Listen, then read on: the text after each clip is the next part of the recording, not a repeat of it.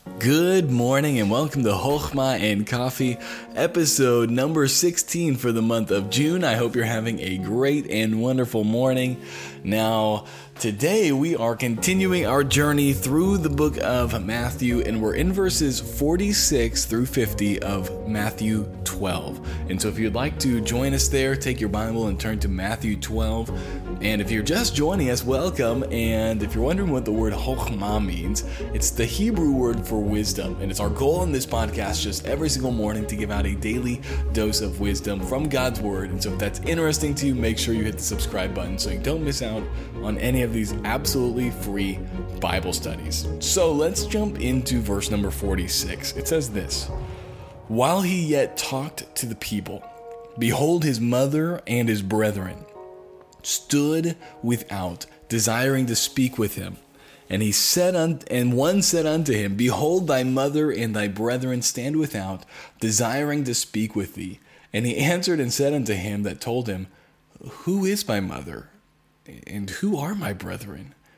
And he stretched forth his hand toward his disciples and said, Behold, my mother and my brethren. For whosoever shall do the will of my Father which is in heaven, the same is my mother and sister, my brother and sister and mother. Now, friends, this is incredibly encouraging, and it's a kind of a different type of passage.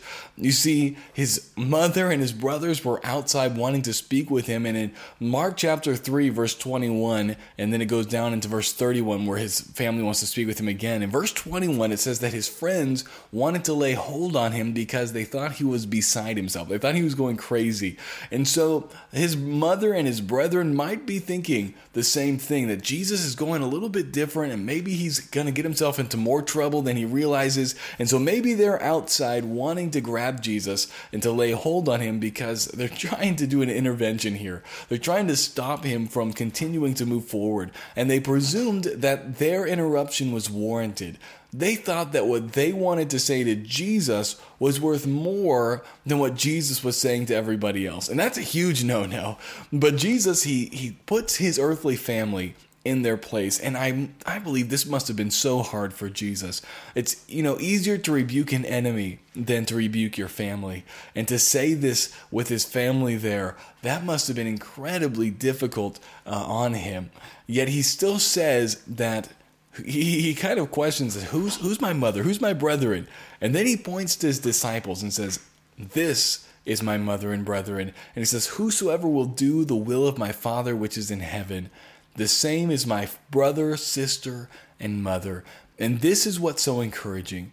Spiritual family is more real than earthly family. That's not saying that earthly family is not real. It's saying that spiritual family is more real than that. And so when you go to church and you say brother so and so, or some people say sister so and so, it's not fake, it's not pretend.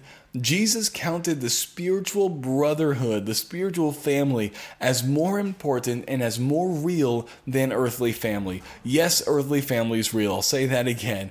But it is not as real, as potent, as I can't even think of another word as the spiritual family. And so Jesus says, hey, the people who are a part of my family are these people who do the will of my Father. This is the family I'm talking about. And so, friend, if you are a part of God's family, if you've been saved, I pray that you realize the wonderful privilege you have of being Jesus's brother, okay? He he literally the Bible says he's our elder brother and it says in Hebrews that he's not ashamed to call us brothers. That's that is so mind-blowing for me that Jesus is not ashamed to call me his brother. I might even be ashamed to call myself somebody's brother, but he says that because of what he's done for us on the cross and because we are washed clean, he's not ashamed to call us his sibling. That's amazing. And so, friend, I want you to be encouraged by that today. Just meditate on that wondrous truth. Jesus is our brother. Just think about that. He's our brother. And I'm not talking about in an imagination. This is real and it will become more real when faith becomes sight. And one day everything is made new, and we are together with Him forever. And so, friend, take comfort in, that today. You have a sibling that is all powerful, that's watching out for you, that says he'll never leave you or forsake you. And so, friend, I encourage you to rest in that, to rejoice in that, and to praise God for that. Well, I hope that was a blessing to you. If it was, feel free to leave an honest review on the Apple Podcast, as that does really help. It really helps other people discover this and who might be blessed by it as well. And so, thank you for all of you who've already done that. I've read every single one of those reviews, and they're a huge blessing to me.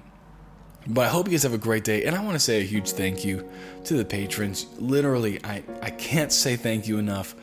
I I am just overwhelmed with gratitude that each and every one of you would use your hard earned money to support Everything Church Pro and to support this podcast to get God's word out to more and more people. And so, thank you so much. Uh, it really means a lot. And I hope you guys all have a great rest of your day, and I'll talk to you tomorrow.